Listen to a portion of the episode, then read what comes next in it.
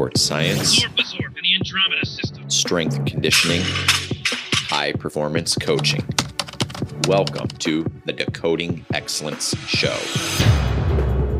Hey, everybody, I'm going to pause the show real quick and announce something brand new to the Decoding Excellence show. We've created an online community that has exclusive content that you will not be able to get just by navigating to the site alone. If you subscribe today, you will have access to our private podcasts, online video lecture series, brand new digital content that we are creating to help support you as a strength and conditioning coach, a new practitioner in the high performance field. You do not want to miss this material. It's going to help you in every facet of your career. Head over to adamringler.com and join the insiders today.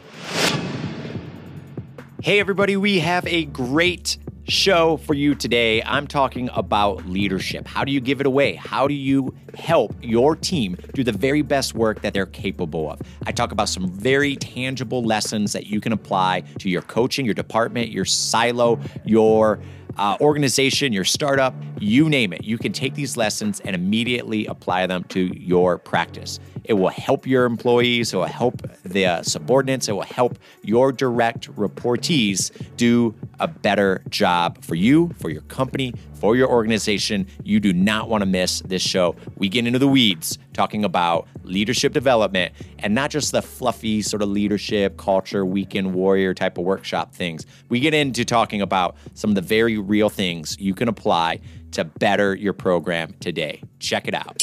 Hey, everybody, welcome to the Decoding Excellence Show. As always, I am your host, Adam Ringler, and thanks for tuning in. We got a great episode for you today. I'm excited to kind of get into it and talk about something that's near to dear to my heart and something I think that would benefit the field in general, right? Regardless if you are a seasoned veteran within the high performance community or if you're just starting out, at some point in time, you're going to need to develop your leadership skills. And I know we talk a lot about leadership and culture and standards and, and things like that, but this show, I'm going to read off a little bit of an article I wrote in the past, and I'll sort of I'll add to it as I see fit, at least within the current structure and framework that that I'm thinking of in this present moment, this sort of post-COVID world that we all live in. But I'll read a little bit from the article, and then um, yeah, we'll we'll jump into it. So essentially today i wanted to talk about what effective leadership is and how we can use it and how we can leverage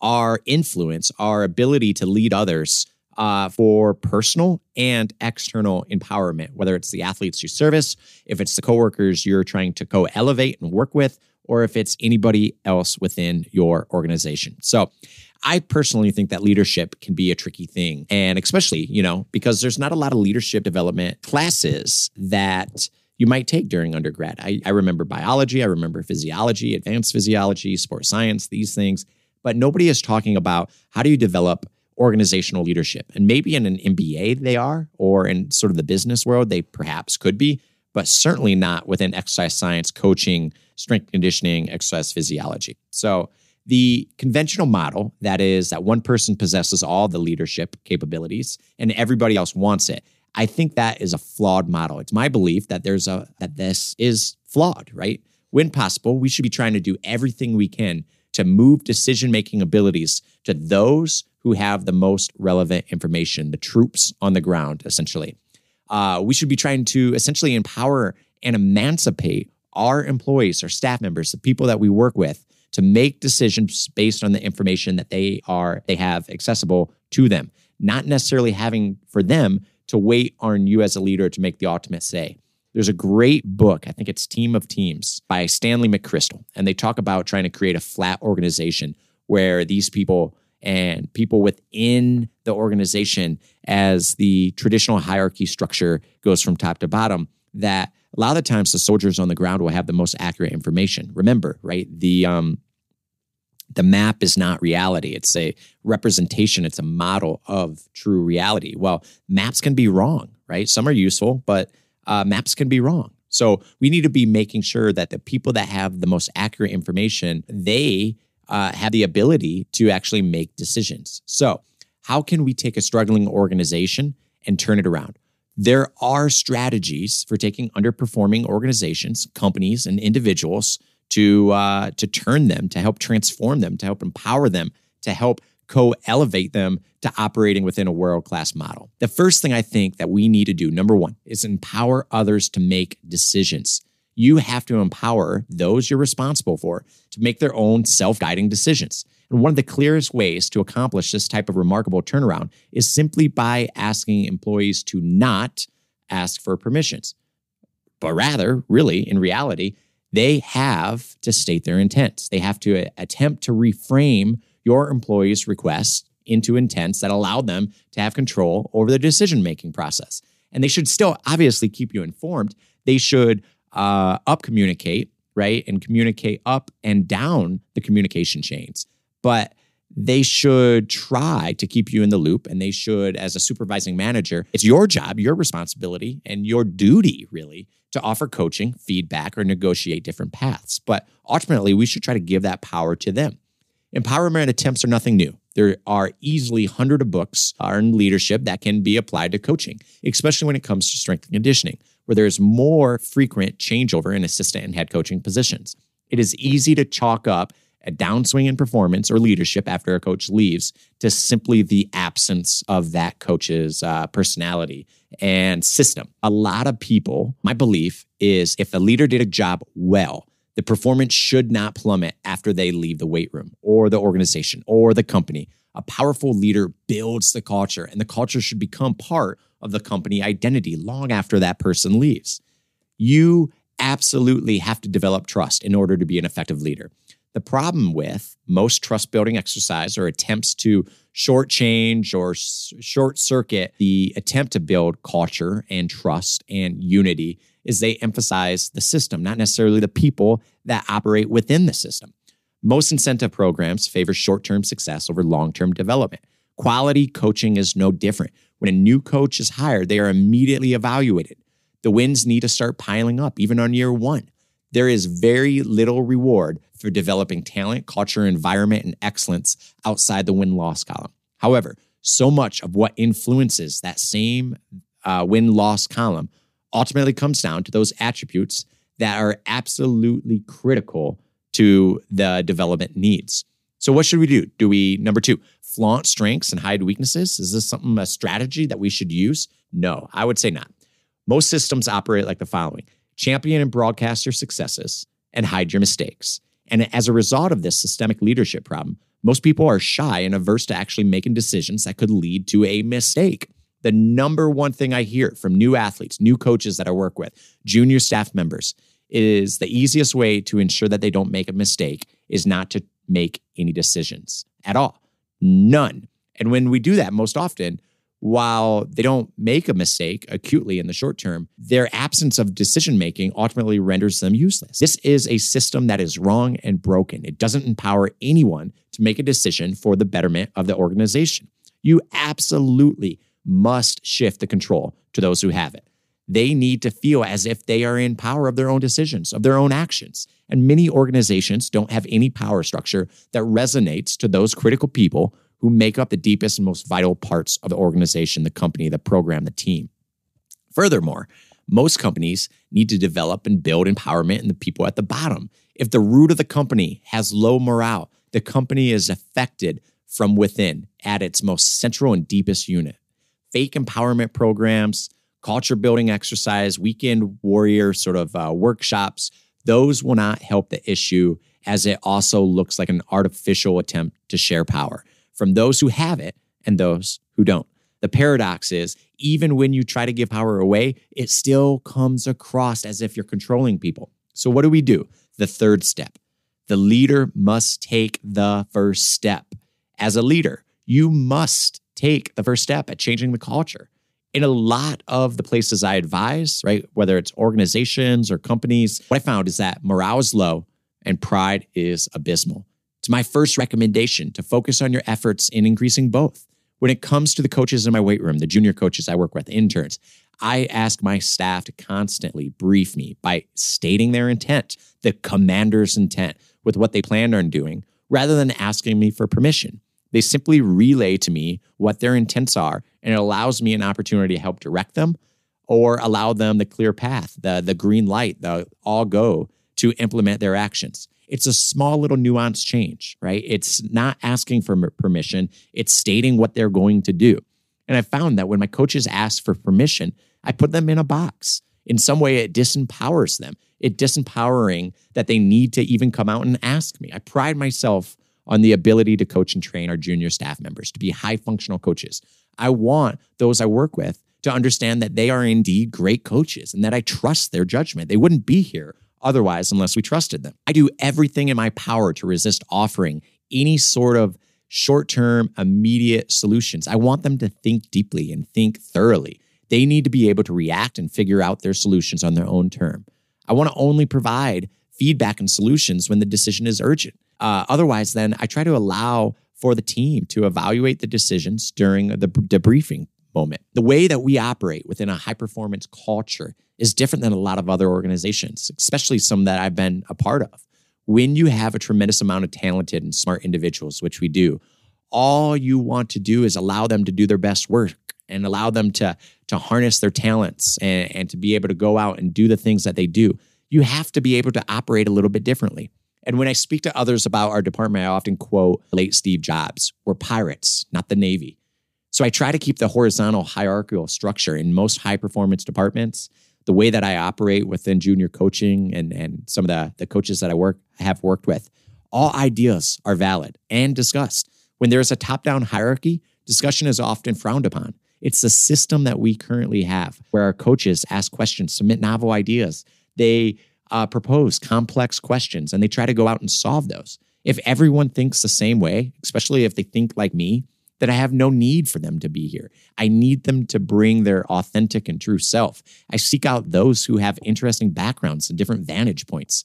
The coaches I have built historically, our high performance department, are some of the best in the country. And like like all good things, this development takes time. Competence does not happen overnight. It's built brick by brick. It needs to be consistent actions across the organization.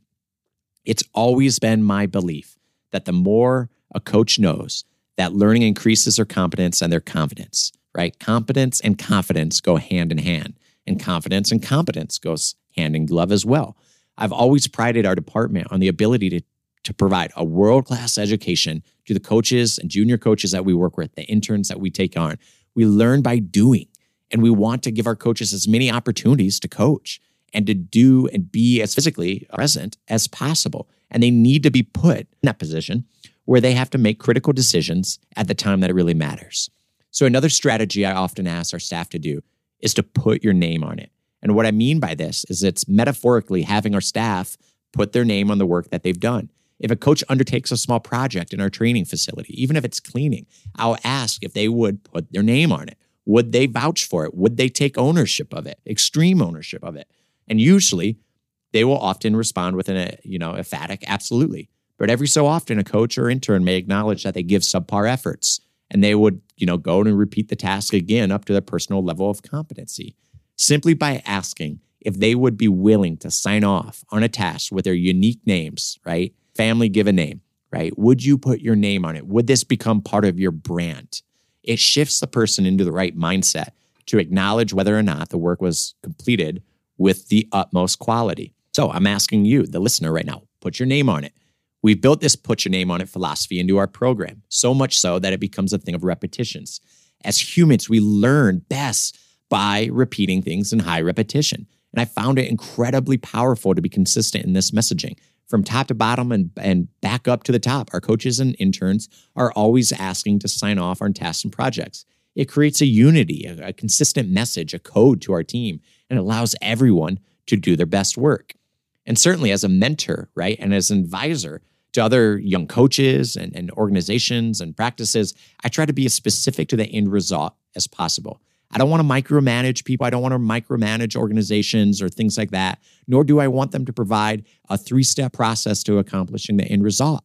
I trust them. I want the coaches I know, the, the end goal for our organization is X, Y, and Z. And I want them to be able to provide their own methods and means to accomplishing it. When I uh, specify how they must accomplish something, I diminish their control over their project. I essentially sap any trust that I have built in them to be able to complete the project by their own will. I try to take care of our coaches. I don't want to protect them from their own mistakes. Mistakes are vital. Mistakes are provide an opportunity to learn, to grow, to try, to iterate, to do better.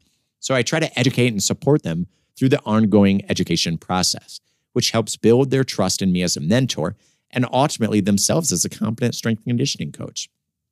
When I clarify a project, I do need to start with some standardized principles. We're also very transparent about the progress and regression that we have on a project.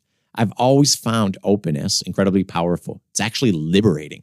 The people I work with need to be able to speak one mind, right? And the exercises like this, reflectively listening and, and shared transparency and up and down communication and, and stating your intent all help contribute to the team morale. Everyone on the staff needs to be able to challenge our own thinking and the thinking of other people. So, what can we do next? Well, the next lesson shorten the feedback loop. When our coaches do an ex- exceptional job, they need to hear about it immediately. Likewise, with our athletes, the very best feedback comes immediately after the rep was performed. We got to shorten that feedback loop. I strive to give immediate recognition to reinforce the intended behavior. When feedback is hesitated, it creates a lapse in the sequence from action to information. We want to shorten that action to information feedback loop. So within our weight room walls, our facility, feedback is consistent and it's constant. Our athletes and coaches come to expect feedback regarding their efforts and performance.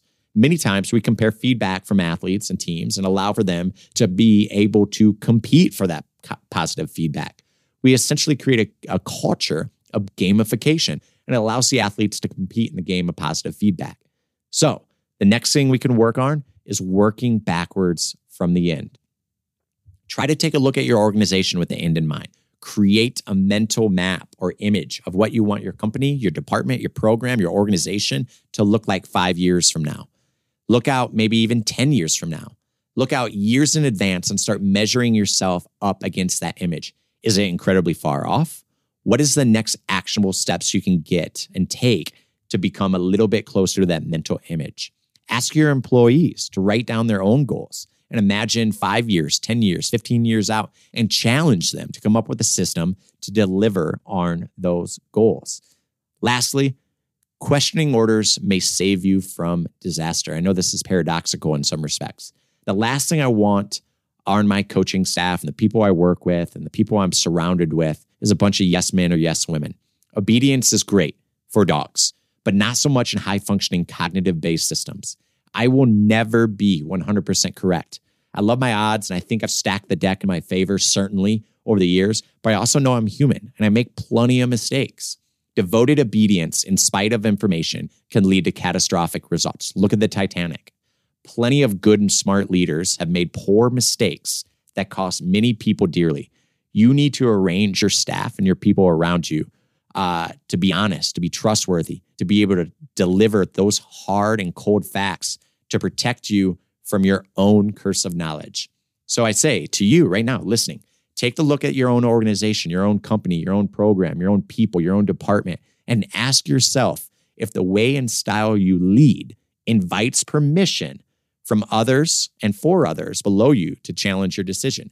If it doesn't, in some fashion, you need to manufacture and allow for your employees to openly challenge a decision. And you may be, if you don't, you may be setting yourself up for a future failure. Staff and employees' openness is critical in high functioning companies and the best organizations and startups that I know all have clear transparency. So I say all of these things to you right now. Think about the ways within your own company. How are you challenging those that sort of report up to you? How are you challenging those people to be able to have a clear and all ability to be able to communicate what they see, what they feel, what they observe, and challenge a decision that you make? And are you open about it? Are you actively engaging and soliciting that feedback and that that decision? Are you allowing them to red team your decision by trying to pick it apart and tear it uh, tear it to shreds? Now, are you working backwards from the end? Are you starting with your postcard view of what your organization, department, or program is looking like 5, 10, 15 years? And are you referring back and forth between reality and that imagination? And are you trying to establish a plan that gets you to that end? Ultimately, are you shortening the feedback loop? Are you providing that immediate recognition or that feedback after action, right? So you're connecting action to information. Are you trying to find ways of gamifying that sort of feedback communication loop? So uh, your athletes and your um, reportees and subordinates, they are soliciting honest feedback from you. Are you creating a culture that allows you to put your name on it? Are you allowing everybody actually championing their best work and being proud of it and recognizing that and hallmarking that? And are you challenging those people that might be doing subpar work uh, and challenging them to do better? That's a, a critical component within program building. But ultimately, it comes down to you. Are you the leader trying to make decisions to empower the subordinates and the people that you work within and you work with to make the best decisions with the best information that they have? You have to take responsibility. You have to take ownership. You have to lean in to these job demands of a leader.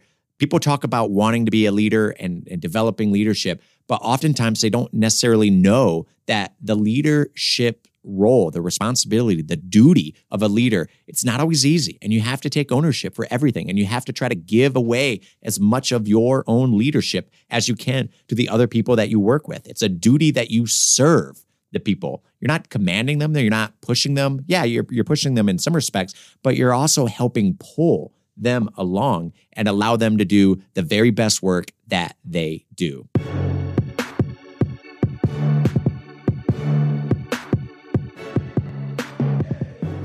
Hey, everybody, that's going to be it for this Decoding Excellence show. I hope you took something away from some of this writing, from some of the leadership lessons, from some of the, just my thoughts about how we empower those that we work with. How do we co elevate each other to do the very best work that we can? It's about really trying to draw out maximal output, the very best actions and execution from your junior staff members or other employees that report to you. And as always, if you enjoyed this episode, please share it on your favorite social media platform and tag me in it. At Adam Ringler is my social handle on Instagram and Twitter and pretty much everywhere that you can find a social media platform. As always, there's a number of different ways that you can support the Decoding Excellence Show.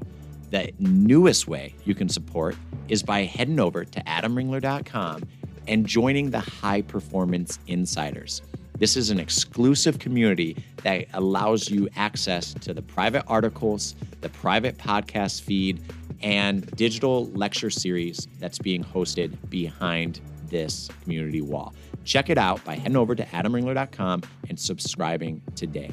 The second way you could support the show is simply by signing up for the newsletter. This is something I take a lot of pride in. I try to go out on the internet, dig up research articles that are fascinating. I try to find the newest technologies, articles I'm reading, uh, research publications, and just really cool things that I discover that sort of exist between performance science, biology, and technology. I think you'll get a lot of value simply by uh, signing up for the newsletter I promise you, I will never spam you. I will never sell your information or give this out. I cherish this little small community that I'm, I'm creating with this newsletter. The last way you can support the show is simply by heading over to buymeacoffee.com forward slash Adam Ringler. Now, the name is a little misleading. You are actually not buying me a coffee. You're buying the show a coffee. It's a micro donation, anywhere from three, four, five dollars. A latte, a cappuccino at Starbucks, essentially. And you're buying and supporting the show's hosting fees and the ability to deliver great content to your ears weekly. So head over to buymeacoffee.com forward slash Adam Ringler and buy the Decoding Excellence Show a coffee. Buy two coffees, buy five coffees if you're an espresso junkie. So, as always, I love you guys. Thanks so much for supporting the show. Stay safe, stay strong. Until next time.